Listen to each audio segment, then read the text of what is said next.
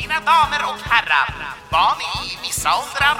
Välkomna till årets storslagna supersuccéprogram! Har du några funderingar på vad du vill göra? Ja, jag vet. Jag skulle lite sugen på att göra en spelfilm faktiskt. Mm. Eh, Men det är ju, ett, det är ju också, det är mycket jobb med det, men det är ett mer, det är ett annat typ av jobb. Ja. Eh, här har det varit liksom, vi gör intervjuer och man kan vara, man kan göra det själv. Om man liksom, jag känner folk som, ja men både liksom redaktörer och fotografer. Som, Då behöver de inte ha med sig någon fotograf eller så. Man, man gör intervjuerna själva. Eh, och eh, sen åker man hem till den man ska intervjua liksom. Men spelfilm, alltså det är mycket jobb. Man ska hitta location, man ska hitta skådespelare och Ska ha ett bra manus. Ja, bra manus och... Ja, det är mycket, det är som, ska, mycket, mycket ja. som ska klaffa och fan... Ja, Känner du att du vill regissera det då, eller hur? Ja. Mer projektledare. Mm, för det är ju, ja, just alltså mer driva projektet, se till så att det blir gjort. Mm. Det tycker jag, ja. Ja, ja. Det jag har fått, jag har fått det intresset nu efter den här filmen. För jag hade inte gjort, varit i närheten av den, så här stort projekt. Nej. Eh, Man tar lite producentroll och sådär. Ja, precis. Ja, det är ju också att söka pengar. Så det, är inte, det är inte heller riktigt min grej att göra sånt. Nej, okej. Men jag har fått ta tag i det här och det har också varit en stor utmaning att få pengar. Jag fick först inte pengar för filmen. Du fick inte det? Nej, det var kan jag säga blankt nej där. Mm. Eh, och eh, det var ganska tidigt i filmen. Vi hade gjort ett par intervjuer. Eh, och ja, detta kanske var bara efter en, ja, någon månad liksom. Så vi, gjorde, vi gjorde en ansökan. Eh, och eh, jag trodde ju stenhårt på det. Mm. Och det är, så man, det är klart man tror på det man gör. Liksom. Det är klart. Man, må, man vill ju ha, gå in med den inställningen liksom, att det här kommer nå en bred publik. Eh, så vi sökte pengar och vi, klipp, vi klippte ihop en liten pilotfilm och vi gjorde en budget och ja, hela den biten. Ja. Och sen så fick jag telefonsamtal att nej, vi, vi kommer inte stötta det här tyvärr. Vi, dels så tror vi inte att du kommer fixa det här för att du, eh, du saknar den erfarenheten. Mm. Och jag minns, jag minns det så väl att eh, hon, eh, eh, filmkonsulenten där, hon frågade mig, bara, ja men, eh, nej så du vet, vi kommer inte stötta det här projektet. Eh, men eh, kommer du, eh, så avslutade samtalet med, hon frågade, ja kommer du, kommer du göra ändå? Kommer du göra det? Kommer du göra den, denna filmen i alla fall utan vårt stöd? Ja, det kommer jag göra. Sen la vi på. och sen, sen så fortsatte jag Ja, vi fortsatte och vi- vi pytsade in pengar själv för att det skulle täcka. Det som kostade var att göra resorna. Ja. Eh, och hotell och ja, Den vandra biten. hem och så här. Eh, så vi pytsade in det. Och eh, sen så tänkte jag, ja men jag, nej, nu har filmen utvecklats liksom efter ett halvår. Nu kanske vi kan göra en ny ansökan. Eh, för man vill ju gärna inte gå back på det man gör. Nej. Helst inte. Helst inte. Det är ju så, det är ju svårt i den här branschen liksom att få igenom det man vill göra. Ja. Eh, Men jag, jag hade ett jävla pannben och tänkte nej jag ska fan, jag ska få de där pengarna. Så jag gjorde en ny ansökan och skick, filmen hade som sagt utvecklats och så här, och då de, ja men vi, det här känns, vi är väldigt positiva Så till det. efter, så efter de hade sett lite mer så var de mer benägna att ge Ja. pengar för det helt enkelt. Och det var mycket trevliga, det var mycket finare formulering där. För man får en formulering liksom, så första var liksom vi, eh, det stod typ, ja vi, mycket intressant historia som verkligen behöver berättas men vi tror inte att den som söker de här pengarna är tillräckligt erfaren för att genomföra den här filmen. Sen då andra gången så var det liksom formuleringen juryn är positiva till projektet. Vi, vi tror på detta. Okej. Mm. Så den var också, den kändes faktiskt väldigt... Var, eh, det- var det typ eh, en av de första vinsterna? Alltså där ni kände att vi har, vi har vunnit nu liksom? Ja, alltså. ja, men den känns faktiskt så här bara fan, nu har vi, det här var värt kämpandet. Mm. Alltså i- faktiskt. Det, det, Typ, typ så här den här lilla extra kolen i, eh, Ja. eh, i, to, to, i loket. Jag vet inte vad det var för analogi, men, men det var en i alla fall. ja, Nej, men det, sånt känns. Alltså det, allt sånt betyder supermycket. Blir lite mer peppad. Ja. Liksom, och kan hålla på ett tag till. Liksom. Ja, faktiskt. För de, som jag sa innan, de som var med i filmen var ju väldigt, de ville ju, var väldigt sugna på att se liksom, hur det blev. Och de sa till mig nu, nu när de har sett filmen och några av dem var här på premiären, de hade sett filmen innan men ville se den på bion. Eh, och sen efter bion så var vi ute och åt och lite så här och hade det trevligt och de, de sa till mig, alltså Fredrik, vi var, vi var också väldigt tveksamma om du skulle klara detta. Och så bara, ja, sitter vi här nu, gått på bio. Ja. Där hör alla. Stötta alla nybörjare. För det kommer bli bra. Nej, men man, man får inte... Jag tror det är lätt att man, fan, man ger upp för enkelt. Ja. Alltså man, man tror inte på det, det man gör. Alltså det, Det, jag tror snarare, alltså, man slutar väl tro på sig själv. ja, precis. Man, man får det och så hamnar man liksom i svacka att nej, fan det här går inte. Det känns omöjligt. Det är ingen som tror på det. det är, äh, vi skiter i det liksom. Ja. Och det, ja, jag tror alla vi som håller på med film och så känner den känslan att nej, det här kommer, ingen kommer vilja se det. Och så har jag känt också under tiden jag hållit på med det att när den här filmen är klar så är det ingen som, då har folk glömt bort det. Då är ingen som är intresserad längre. Det kommer inte komma, det kommer inte komma en, en käft Nej. till vem, vill, vem vill se det jag har gjort? Ja, liksom? precis. Ja. men man, ens självkänsla blir så jäkla dålig. Mm. Och det, och det, där är mycket arbetet legat i att liksom verkligen få, alltså inte ge upp. Ha, det är en bit kvar men fortsätt liksom. Ja, men så, det tror jag är en både, både positiv och negativ grej. Just att det här, man tappar lite självkänslan, vilket gör att man tänker att ingen kommer vilja se detta. Så man, jobb, man lägger ner mer i, alltså så länge man kan kämpa på så lägger man ner mer i det man håller på med så att det blir bättre också. På samma vis liksom. Eh, Så jag tror det är både positivt och negativt. För många kommer ju ge upp så fort man tappar det här att, eh, att ingen tror på en och så vidare. och så vidare. Men om man fortsätter kämpa så kommer det bara bli bättre av det. Ja, På något vis. ja precis. Det, jag, tror, jag tror också på det faktiskt. Mm. Du har bevisat för dig själv. Ja. Och det är, det, är en bra, det är en bra, om man får säga det, det är en bra boost. Och alla, jag tror alla mår bra av lite, få lite boost ibland. Ja. Men jag tror, jag tror du har bevisat för andra också nu, eh, som kanske lyssnar på det här avsnittet, att, eh, att man behöver kämpa på för Ja. att eh, det ska funka. Liksom. Även fast folk inte tror på en.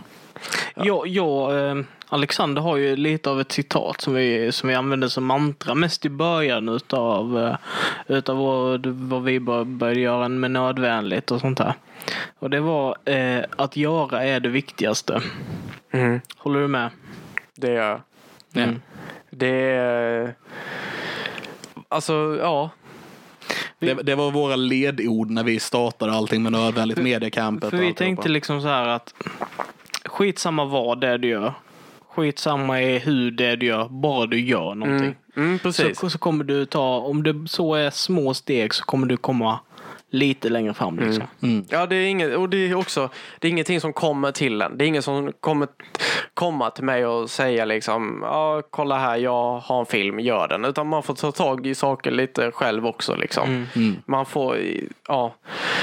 Och så är det så, man, man får göra och man får kanske, som här liksom, jag, saker som jag egentligen inte hade velat göra. Men som man kanske måste ändå hugga i för att det ska gå vägen. Och man kanske inte har alla ekonomiska krafter för att ta in hur mycket folk som helst. Vi har ju varit ganska begränsade. Och då blir det, och det, man lär sig väldigt mycket på det. Jag lär mig otroligt mycket. Och det är som den hårda liksom, man lär sig mycket på att göra egna grejer. Och göra det, ja men ta ut det lite. Jag hade den här, jag kommer ihåg när jag och Johan pratade om filmen.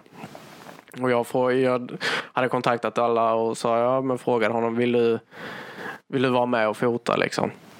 Han bara, ja men det, det låter superintressant. Och så här, jag tror också på detta. Så sa han, frågade mig, ja hur lång har du tänkt att, du ska, att den ska bli? Jag bara, ja men det, jag tror, eh, jag vill att den här, jag tror det, jag har så mycket att berätta liksom och jag tror det kan, att den här historien kan hålla liksom under, ja men en timme. Han bara, jaha, En timme. jag, eh, jag trodde du skulle göra en film typ på en kvart, 20 minuter. Nej, nej men det, jag tror vi, vi landar nog på en timme. Mhm. Mm. Ja. Och, och för er som inte vet, att göra en film på timme är ett gigantiskt jobb. Ja, det var, Det- Alltså, men det var ju så jäkla, det var ju lite, det var ju naivt av mig. Och jag var ganska naiv. Alltså, jag förstår i efterhand de, när jag sökte pengar att de var skeptiska. Ja. Just det, man är ung, man har inte erfarenhet och det är, det är ett känsligt ämne. Det är Ja. jätte, alltså. Och jag tror de var också oroliga liksom på det här, ja men vad det kommer bli. Det kan, det, kan- nu har ju inte vi publicerat hans namn eller så och det är också eh, aspekter som de tar hänsyn till. De kanske inte vill stötta en film som, ja men där vi, Hänger ut. ja liksom. precis. Eh, Spendera en timme på att hänga ut en person. Ja, precis. Nej, det har inte varit min, eh, mitt syfte liksom. Nej. Nej. Eh, och där, och det, sa, det sa de till mig. Det, den delen i ansökan saknades. Att kommer du liksom, vi vill inte vara en del av det. Att du ska göra en film om, om du du hänger ut någon. Nej. Och du, så då jobbade, andra ansökan jobbade jag stenhårt med det. Liksom att förklara att det här kommer vi inte göra. Och vi på ett nyanserat sätt verkligen försöka berätta vad som har hänt. Mm. Eh, så ja, Så det, så det är liksom lärdomarna kring alltihopa, liksom hur man söker pengar, vad de vill höra, vad du behöver leverera, liksom allting det här. Att gå från GIF Money Bliss till eh, Ja, det kanske du inte skrev först i början i och för sig. Men, eh, men Ge mig pengar. Li, lite där, jag behöver pengar till min film till att mer grundligt förklara liksom, det här Ja. är vad jag skapar. Vill ni vara en del? Ja, Hjälp- Hjälp precis. mig. Faktiskt. För jag hade ingen aning hur man sökte pengar. Nej. Nej. Vi, vissa jag vet, alltså, som är superduktiga på det och är väldigt bra på att göra ansökningar. Och det, det, är ju, det är ju som det, det det handlar om är att liksom lägga fram så att ja, men på något sätt eh, försöka få de som läser din ansökan att ja, men övertyga. Det är det det handlar om. Det är det det handlar om. Eh, De och- ska vilja Ja, stötta detta. Ja, Ja. Och, det, och vissa är ju superduktiga på att formulera sig och så här, och jag kanske inte var det då. Men kanske blivit lite bättre på det. Kanske men, blivit lite bättre. Ja. Nej, men det, är- det är ju liksom en, förhand, det är som en förhandling. Liksom. Jag tror på detta och jag vill att du ska tro på det också. Eh, och så möts man någonstans. Ja, jag, tänk, jag tänker också så förutfattade meningarna som man har. Liksom så här, för att Levin har pratat ganska mycket om eh, ja, men Fredrik Bergvall och du vet så här, och jag innan. Jag har pratat om det lite grann. Eh, men så tänkte jag, jag vet inte varför, men du vet jag har aldrig jag tror jag sett det i något sammanhang tidigare så här, men jag har aldrig kunnat koppla namnet så jag tänkte liksom, ja men det är någon 35-årig snubbe som man känner här, som har gjort en film om detta, alltså, som har jobbat med så här, som bara träffade första gången och bara han är inte jättegammal alltså. Ett litet barn. Nej men han är ung alltså. Och du vet så här, då, då blir allting så här. För, för det första, jag fick en reality check. Så här, Men bara, var det, det var Ja. första gången vi sågs där på på bion. Ja. Och du vet, när jag sa det där, jag bara, vem, vem är det? Vem, vem är han? och sen så bara, Fredrik bara, fan det är han. Ja, åh fan. Nej, men, så, det har inte jag fattat. Att du förväntade dig någon 40-åring. nej, men alltså det var ju så här. Men du jag- på riktigt trodde, ja. Ja, jag hade ingen aning om eh, vem, vem du var liksom innan det. Och det, jag fick ju en sån djävulsk reality check liksom så här bara okej. mm, fair enough. Jag borde check myself liksom. mina förutfattade meningar. Men det är också så. På något sätt gör det mig så jävla glad. Alltså så, här, så jävla lycklig att det inte är en 40-årig gubbe som har gjort den här liksom. Utan att det är en yngre person som har gått in med passion i detta. För att eh, liksom lokalkults anda är ju lite det här att jag och Alexander på vissa sätt har sett eh, hur vår generation eller generationen som kommer efter oss liksom i, i, bidrar inte på samma sätt till kulturen, bidrar inte på samma sak till föreningar, bidrar inte på samma sätt till, till många prylar i samhället. Och det kanske är en, å, återigen en förutfattad mening.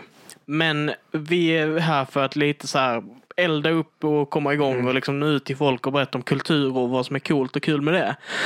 Och så kommer du en, en frisk fläkt, liksom precis det som jag vill se liksom hända. Mm. Nu har du Och, gjort eh, allt detta utan att vi har sagt till dig att göra det. Så Ja, det Så, så det, det var, nej, det var, det var speciellt. jag gillar också folk alltså, runt omkring mig också. För jag, jag upplever ju ni, att ni också, ni är så här, ni har sjukt mycket bollar i luften och ni är drivna och ni, ja men ni gör så jäkla, och jag så här lite, jag attraheras av det. Alltså förstår ni, jag så här, fan. Äsch då.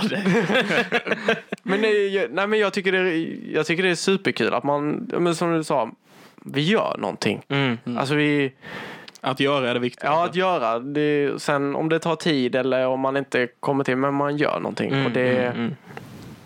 nej. Det, Gör, gör som Stephen King hellre då, så här bara fucking eh, skriv kvantitet och sen så är, det, så är det en bit som blir kvalitet och det blir liksom kultförklarat liksom och kommer Ja. alltid leva där. Sen så har han väl en jävla massa böcker som ingen någonsin har läst typ. Antagligen, ja. För så, ja. Det som också har varit det svåraste med filmen är att flera som jag har visat den för har ju känt att mm, min roll i den här historien har varit ganska viktig. Eh, och det har varit eh, jag, tycker det har varit jag tycker det har varit svårt Just för många, de som jag visat den för har liksom känt ah, vi behöver, du behöver lyftas in mer och så här. Och där har jag varit lite så här, nej. Det, jag, jag håller mig liksom på avstånd här utan jag, det är fokus på de utsatta och deras föräldrar och, och så här. Ehm, men jag vet inte hur ni upplevde, alltså att det kanske om, Ja, skulle det varit mer eller jag vet inte. Det har varit, det har varit jättesvårt att liksom Det, det, ja, Så här, jag bara tänker att jag förstår hur du tänker på det, att du inte ska lägga in dig själv för mycket i det. Men samtidigt förstår jag hur de, hur de andra ser det också just för att du, du har en väldigt unik vinkel på detta i och med att du var, du var med på det. Eller det lät fel. Du var med när det hände. Ja, Ja. Det var ju så det gick, alltså, som det gick till som inte jag har äh, nämnt, det har jag kanske inte nämnt så mycket men det var ju så att eh, när det här kom fram så var ju polisen hemma hos mig. Mm. Mm. Eh, och ja, när jag tänker på det så är det bara det helt bisarrt den, den kvällen.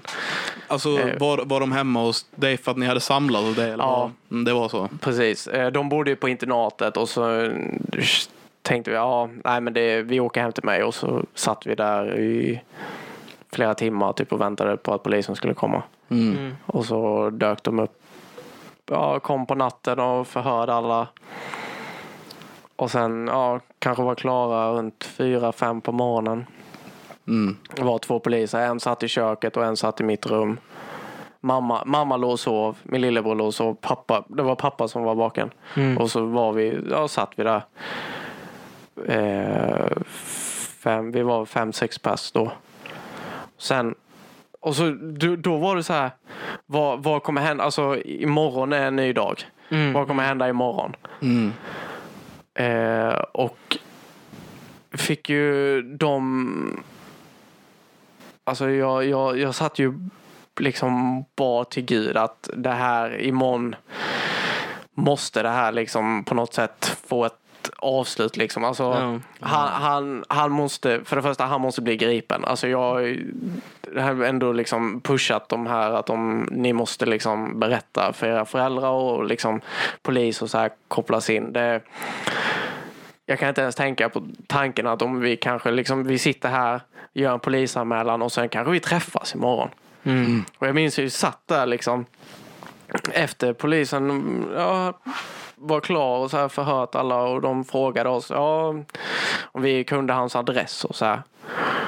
Jag bara, ja det kan jag.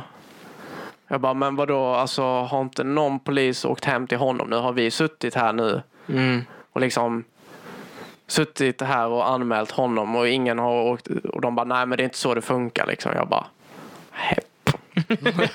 nej men då var det alltså, jag, alltså hjärtat var i halsgrev. Nej ja. fan det var.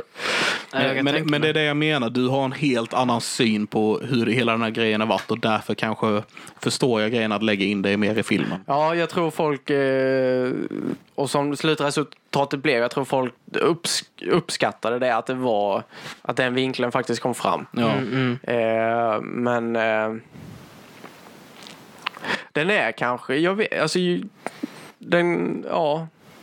Folk kanske väntar sig lite mer den här, eh, jag tänker typ Aschbergs eh, journalistiken. Eh, typ där lite, eller han kanske inte är superkänd, men jag tänker den här klassiska, för, för det är ju lite den vinklingen. Du kan göra dokumentär antingen med typ, ja men en textremsa som har kontexten och sen så har du en intervju där du inte har, där, där intervjuerna inte är några personer utan det är liksom bara subjektet som, som visas. Men du har ändå gjort den här, du är journalisten, det är du som, eh, som leder den här eh, investigationen liksom. Ehm, och jag tycker det framgår tydligt. Jag hade inte behövt mer utav Nej. dig liksom. Nej, det, Eh, ja. Men, men det är liksom, jag tänker, jag tror jag ändå kan köpa det. För att, eh, eller vad, vad folk säger. För att när man ser de här stora typ tv-profilerna då är det väldigt så här mycket dom. Alltså så här, väldigt mycket identitet i dokumentärerna. Ja, det har varit... Eh... Men sen så ty... Jag tror...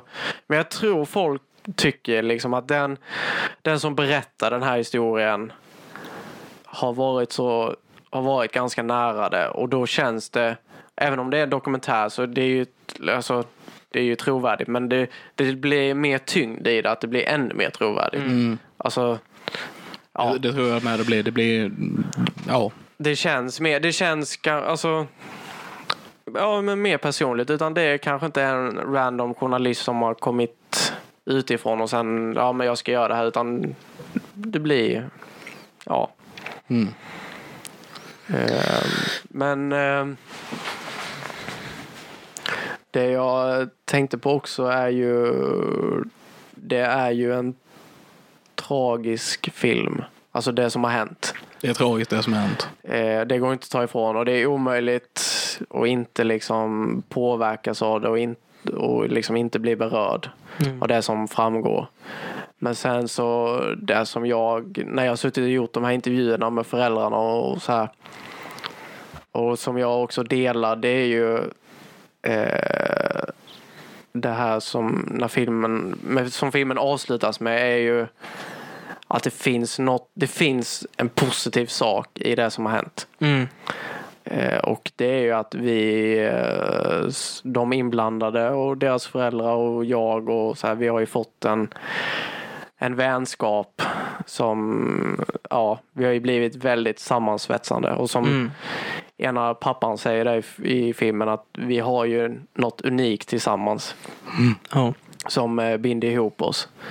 Och eh, vi, vi har ju bra, vi träffas ju ofta. Eh, och liksom ja men försöker umgås och hitta på saker och ja, och sen har vi hjälpt varandra och stöttat varandra under liksom den här bearbetningsprocessen som har varit under tiden. Allt pågick med rättegång och så här. Mm. Eh, så vi har ju, det är ju tack och lov, det finns något positivt i alla fall. Mm. Eh, sen tror jag också det viktigaste i den här delen för de som har blivit utsatta är ju att de fick, de fick upprättelse. Precis. Eh, det tragiska är ju att det är tre personer som inte har fått upprättelse Ja. på grund av det som är preskriberat. Trots att det fanns filmer på det, men det är så lagen fungerar tyvärr. Mm. Eh, som då i, inte räknades in i rättegången. Han blev inte dömd för dem. Eh, vad säger man, de gärningarna och de fick, inte det, de fick inget skadestånd. Och det, det är det tragiska. Ja. Eh, men s- de som blev utsatta, utifrån det jag har läst och så här och hört, det är ju att flera av de som blev utsatta har ju Flera av dem har ju upplevt, eller de har ju trott att det här, han har ju förklarat detta att det här, nu har vi, inte pratat, vi har inte pratat om det han har utsatt dem för. Eh, men det han har utsatt för dem för att det skulle hjälpa dem. Mm. Och de här var ju unga liksom då när övergreppen började och att de har trott på det. Eh, och känt liksom, och jag vet flera då inför rättegången och inklusive jag tänkte så här, ja men rätten kommer ju gå på det här. Rätten kommer, domstolen kommer tro att, kommer ju liksom kanske dela det här, ja men han har gjort det här för att det här skulle hjälpa dem. Ja, det var inte så farligt. Men det är ju, jag tror det är den starkaste stämpeln just för folk, alltså just det här att han är dömd. Samhället har signalerat, de har verkligen, okej det här är inte okej. Ja. Det är och nu, flera har ju känt den här liksom, det, skammen de har blivit utsatta för. Och, tv- och tvivel. Ja, och tvi- ja, precis. Och det tror jag för varje sånt här mål som kommer, just att en person blir dömd. Folk har liksom burit på en hemlighet. Att det är fan... Man må- måste våga anmäla. Alltså det är verkligen... Det är ju steg nummer ett. Och det är, helt, det är verkligen helt förståeligt att man inte vågar göra det. För man är rädd för att ingen ska tro på det och ingen... Ja. Och oavsett om någon tar det på allvar eller inte så kommer det få konsekvenser typ. Alltså, ja, det, det, det som vi trodde liksom att jag fick ju reda på, det jag fick reda på var ju liksom det de har blivit utsatta för och jag tyckte att det här är inte okej att en 40-åring gör så. Vi, vi måste ko- koppla in polisen. Och så börjar man ju tänka, okej, vi kopplar in polisen, okej, de hittar ingenting. Det finns inga bevis, han kommer släppas och bla bla bla. Och så hittar de ju det här, de hittade ju filmerna som han hade i sin hårddisk. Och det var ju så här, okej, skönt. Nu, nu är det liksom, nu är han körd. mm. Han, han kommer dömas. Det är liksom, sen kan, har väl, kan man ju ha delade meningar om om man tycker straffet är långt eller, eller tillräckligt långt och så här. Men jag tror eh, det är många, tyvärr för många som inte vågar. Och det ser man ju. Alltså hela den här metoo-rörelsen och så också. Att Folk, man är rädd för att ingen ska tro på en och att det kommer inte finnas tillräckligt med bevis. Nej. Och så går det en längre tid. Och fler, man börjar prata om det och då kanske det har gått som i det här fallet då att det har gått över tio år och då kan personen inte dömas. Nej. Och det är för jävligt Det är för jävligt. faktiskt. Sen, men lagen är ju förståelig. Alltså att man kanske man, ens minnesbild är ju inte helt den förändras ju med tiden och så här. Jo, jo. Men i det här fallet att det fanns, det fanns filmer. Mm. Det fanns totalt, tror det var fem timmars filmmaterial på tre, tre personer till. Mm. Det var liksom ja, men kassett, kassettband, DV, DV-band på de här pojkarna. Mm. Men bara för att det var för länge sedan då så kan man inte använda dem. Nej, Eller i rättegången med. nej. Jag, jag har för mig att i samband med... Nej, det... Nej, jag minns inte. Skitsamma, jag ska inte säga någonting. Nej men du, den här lagen funkar den, mord är ju, preskriberas ju aldrig. Nej. Den här den fanns ju en lag men den ändrades, jag tror det var i samband med Palmemordet. Ja, det var det jag ville komma till. ja, jag såg det lite på. Ah, okej. eh, det var där det ändrades. För den som eh, hittar man Palmemördaren så kommer eh, han dö, kunna dömas. För det preskriberas aldrig. Nej, okej. Eh, Men just den här typen av Han dömdes ju för olaga tvång och just där så Jag tror misshandel är likadant. Det är tio års preskriptionstid. Mm. Ja. Ja. Men nu är han... säga, Nu, nu har han fått sin dom. Han sitter inne. Ja, han, han dömdes i sex års fängelse. Ja. Eh, och skadestånd också till de här pojkarna på ungefär nästan en miljon. Mm. Fördelat då på de här tolv pojkarna. Eh, så han sitter inne och han har ett och ett halvt år kvar sitt straff. Sen är han villkorligt frigiven. Så, men de, de som har blivit, de, inte alla då, men flera av de som blivit drabbade har ändå fått någon slags eh, upprättelse eller vad man ska säga. Ja.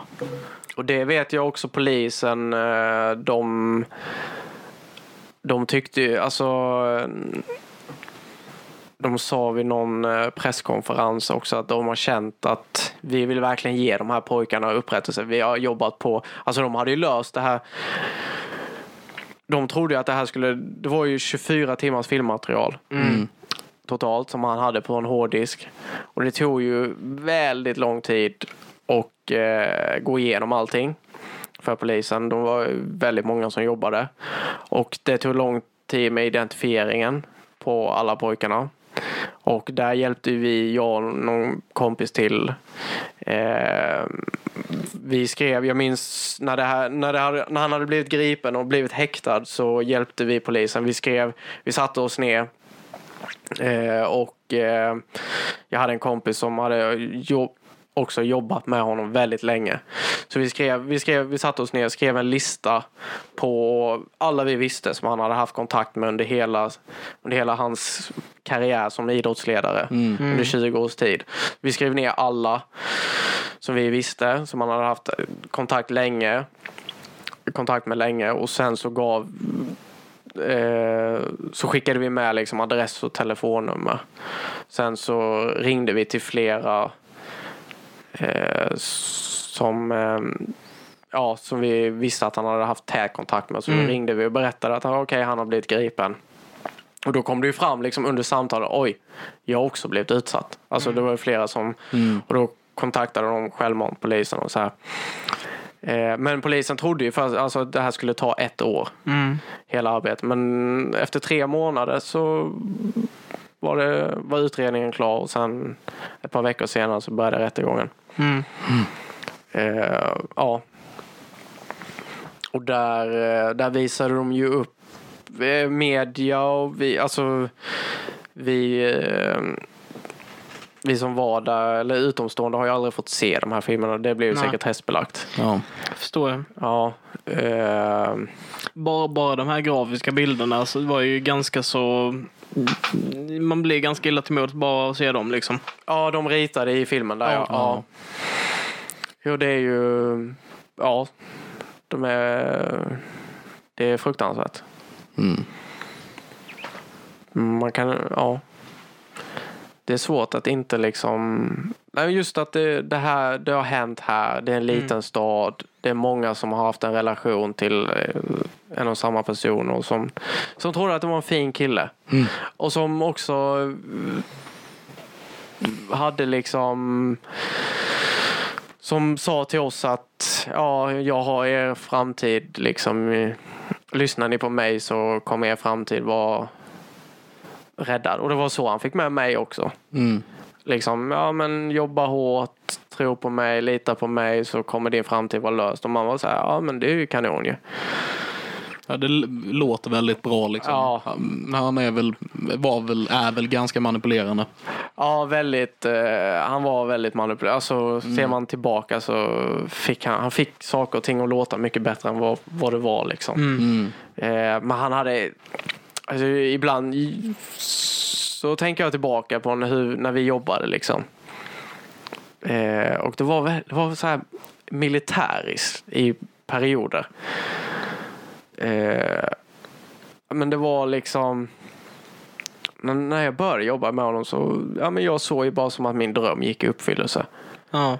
Eh, och han var så här, ja men det kommer vara hårt arbete, det, du kommer få jobba stenhårt. Så här, ja okej, ja ja, det är förståeligt. Och så, ja men det var, så sa han någon gång till mig, ja jag vill, jag vill se hur mycket ditt psyke klarar liksom. Jag bara, okej. Okay. Eh, ja, nej, men jag, jag ska testa dig och se hur mycket du kan jobba. Ja, okej. ja. Så du, vi, vi skulle på en resa. Vi skulle åka och filma utomlands. Mm. Jag kände varningsklockor redan. Ja. Men, eh, Mina föräldrar de var så här bara, Fredrik. Mm. mm. Men eh, vi skulle i alla fall på en resa till Spanien. Vi skulle, det var vinter så vi kunde inte vara ute och liksom filma här. Så vi skulle åka till Spanien en vecka. Och så skulle vi vara där liksom. Det var inte, alltså det var inte semester, vi skulle jobba. Det var liksom, vi skulle filma och fota och vi skulle, det var nya klädkollektioner och ja, vi skulle promota och bla bla bla och bla.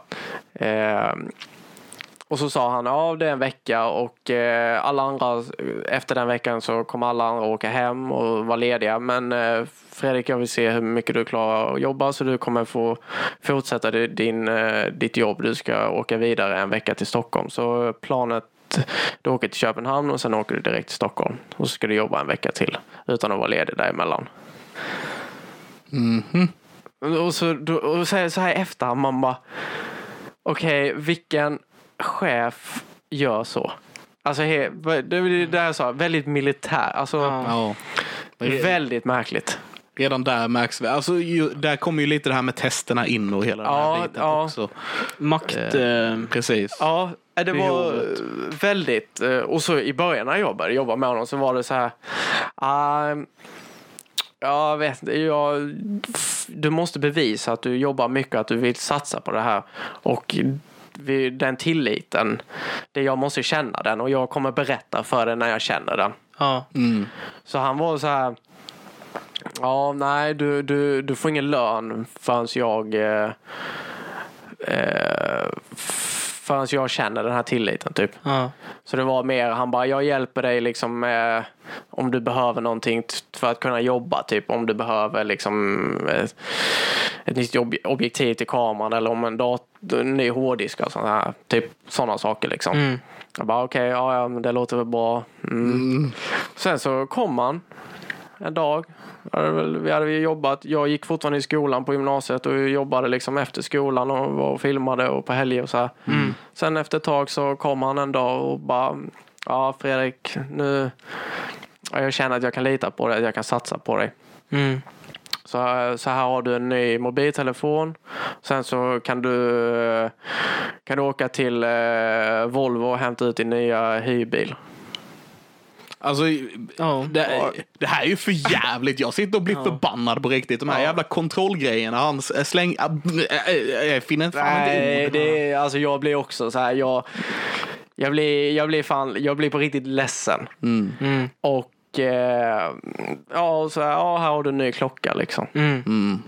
Ingen lön utan Men du får bara- ingen lön för, Nej. förrän jag känner tillit. Nej, han, han sa det att eh, han bara Fredrik, det är många som jag satsar på som eh, verkligen velat bli skateboardfilmare och så här, men som jag har lagt ut jättemycket pengar på och sen så har de nästa dag liksom ja, gett upp.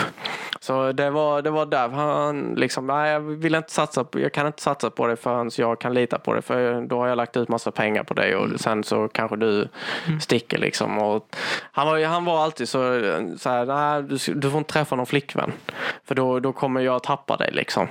Han, vill- han, så här, efter, han ville ha mig runt sitt lilla lillfinger och så här, det var och så styrde han killarna också. De, de som blev utsatta. Det, Det är var, lite det man får eh, höra i filmen också. Att det Jätte, fungerar så. jättemycket maktbehov. Precis. Ja. Och, och återigen det här med att eh, det, det känns lite som att han rättfärdigar både för dig och för sig själv varför, varför han, alltså, han utför de här maktbehoven. Just med att han har varit med om det här, han har hjälpt så många innan, lagt ut pengar och han har inte fått detta. Så han, han förklarar lite för sig själv och för dig varför han beter sig som ett eh, jävla as med kontrollbehov. Liksom. Eh, för, och jag, Ja, han, han rättfärdigar ju sina egna, precis, precis. sina egna handlingar. Ja. och det, Och på, på ett sätt så att han kan ta tillbaka allting om det skulle vara att du Liksom om det skulle vara så att du bara nej men jag vill inte filma längre. Han bara ja, hyrbilen står på mig. Eh, Ja. Jag har köpt mobiltelefonen så den kan du ge tillbaka. Och, Ja, eh. Objektiven, alla de här prylarna köpte jag till jobbet så de är ju mina. mm. ja, eh, Det är ju inte ditt liksom. nej. Det är det som är det sjuka. Han bara står där och håller allting över Ja, precis. Och det var, jag tror han vill, och sen ville det på något sätt. Det, jag vet killarna också har sagt det eller, vid något tillfälle att det, det kändes som att det skulle framstå som att vi var liksom rockstjärnor.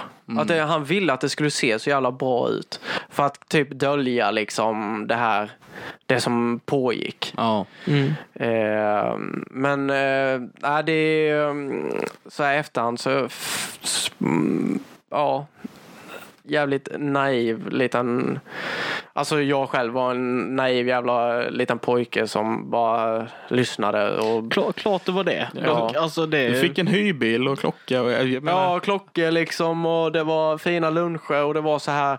Vi kunde sitta och liksom käka finmiddag och då, sa, då var det liksom så här, ja Fredrik, du förstår inte, det, det är inte alla som får den här chansen att få sitta här och äta, min, äta med mig och det är inte alla som får chansen att åka min bil och du ska känna dig speciellt utvald och jag tror på dig och liksom hela den, så, ja. Mm. Och sen dessutom fick du jobba med det du vill jobba med. Liksom. Ja, precis. Så det var då, då så här bara, men det här känns väl ganska okej. Och sen bara, ja, hade vi precis fyllt varit eh, 17, 18 där någonstans. Så då, ja man tyckte liksom att ja men det här låter väl vettigt. Och så, så när han sa liksom så här, ja men jag har din framtid. Då, och man tyckte det var rätt så här, fan tråkigt i skolan. Liksom, då, då kände man, ja okej han har sin framtid, då behöver inte jag anstränga mig lika mycket i skolan heller. Då jag kan luta mig tillbaka liksom lite att han, ja han har löst det. Jag lyssnar, jag lyssnar på honom så blir det liksom, då blir allting bra. Och jag kommer få min heltidstjänst och så här. Men eh, det visade ju sig också när vi, när det här hade kommit fram att det fanns ju inga karriärer. Nej. Eh, jag blev jag av med mer eller mindre, nej, alltså jag blev av med mitt jobb nästan. Eller jag blev inte, jag fick inte sparken eller så utan men det sa, han hade lovat mig heltidstjänst. Eh, och eh, sen när han hade blivit gripen och liksom hans chefer och så fick reda på det här och de sa ju det liksom, nej men det tyvärr vi kan inte erbjuda det. Det han har sagt till er det är liksom, det är bara, det är bara bullshit. Och då var det så här, man bara, fy fan vilket hugg i ryggen det var. Ja. Mm. Det är bara saker han sa för att ni skulle hänga kvar. Typ. Ja, Alltså, typ. Eh, så det, det, i det, ja. Nej, det är, fy fan. Mm. Men eh, det känns också lite, så här ibland, så i början så hade jag den här, alltså det var, kändes väldigt egoistiskt. Mm. Att jag sitta här, eller då, när det, när det visade sig att det inte fanns någon, när min karriär inte fanns, eller eller, ja, karriär, att inte jag skulle, som han hade sagt då, ja du ska få heltidstjänst och att, att jag blev väldigt ledsen över det. Mm. Men då kändes det väldigt egoistiskt just där och då att sitta och tänka på det. Liksom, ja, jag får inte mitt jobb. Ja, men eh, har, alltså det de har blivit utsatta för är ju liksom Mm. eh, tusen gånger värre. Och de blev också lurade. Deras karriär fanns inte heller. Men eh, Sen så andra sidan alltså. Du, du har ju liksom du, din dröm. Han, han bara smällde ut den liksom. ja. Det är klart att du ska försörja den också. Ja, det har kommit mer nu med alltså mer acceptabelt att okej du får faktiskt vara liksom arg och så här. Du behöver inte, jag behöver inte känna att det är egoistiskt att tänka så. Nej.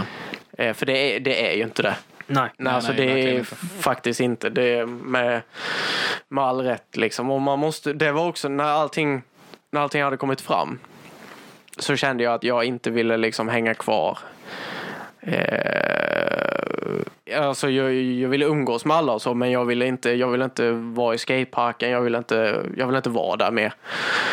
Eh, så jag sa upp mig själv, självmant. Liksom. Även om de, de sa, de på företaget som, han, som vi jobbade för och hans chefer, de sa vi, vi kan inte erbjuda någon heltidstjänst men du kan få typ någon procent liksom.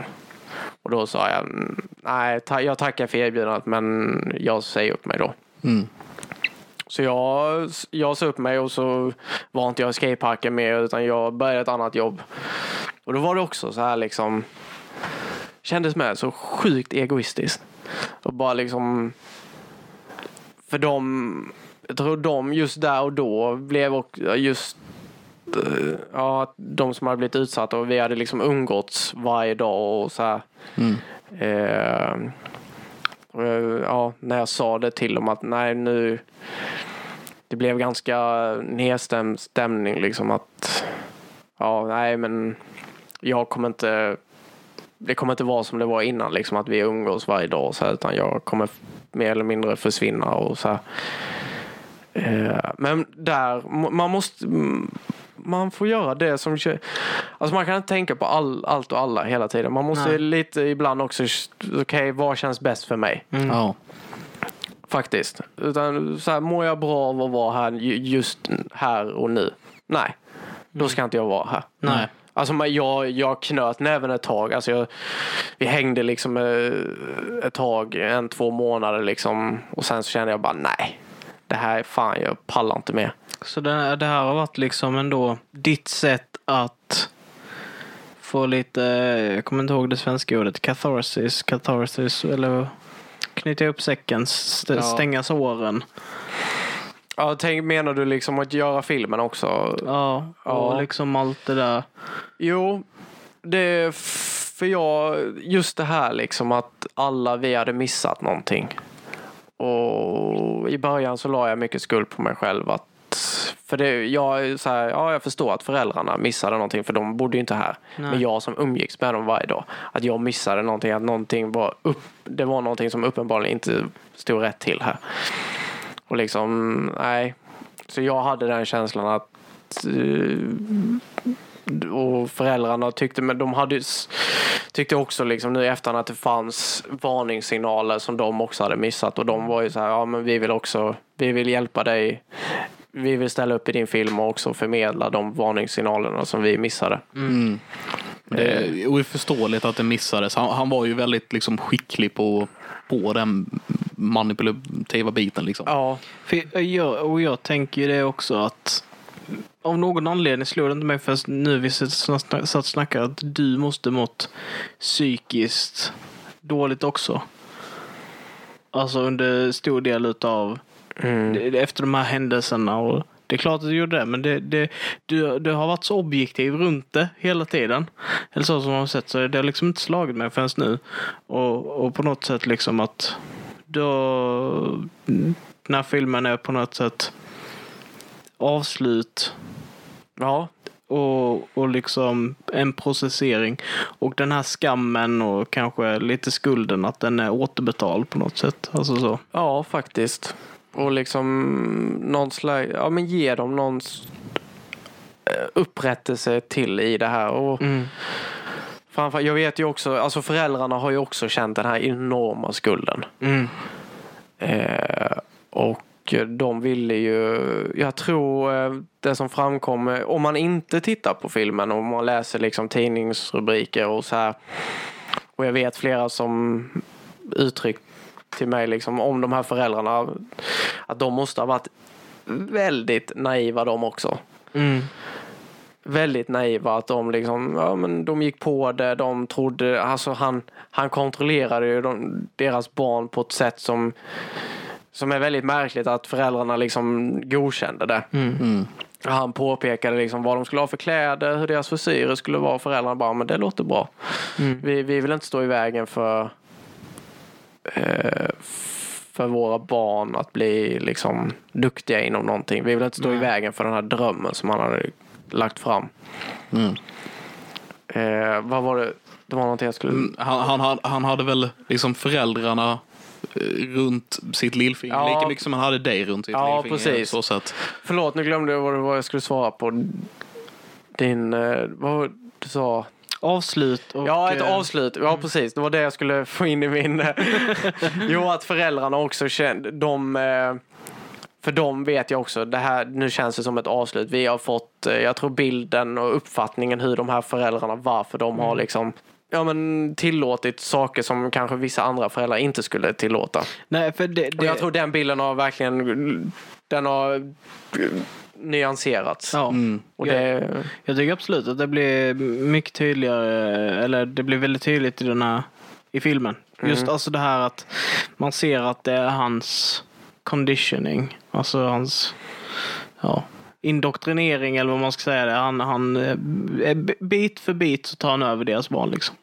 Blev eh, legal guardian till, eller vad heter det, T- tillför, nej, målsman, extra sån. det skrev de ju på. Ja. Ja. De, de skrev ju på ett papper. Att den här han- personen får vara eh, målsman för mitt Ja. i mitt ställe. Eh, och det tyckte ju för det, där och då föräldrarna, ja men det låter ju bra. Han hjälper till att sköta deras skolgång och så här, eftersom inte de bodde här nere och så här.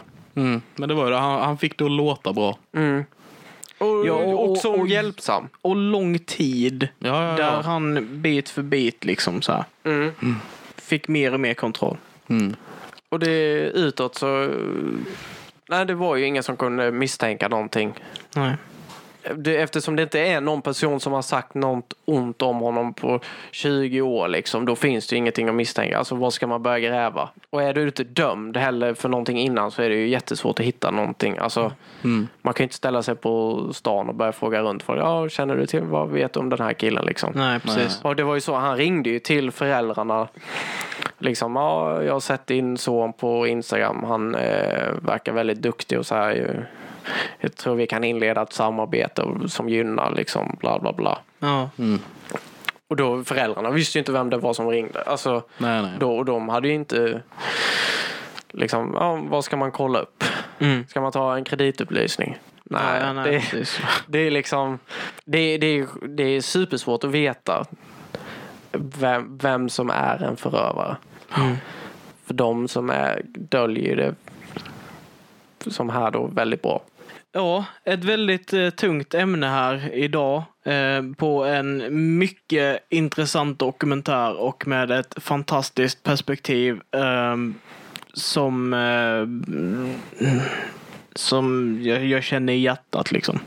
Det, det är tungt det är det, men det är en viktig berättelse att ta med.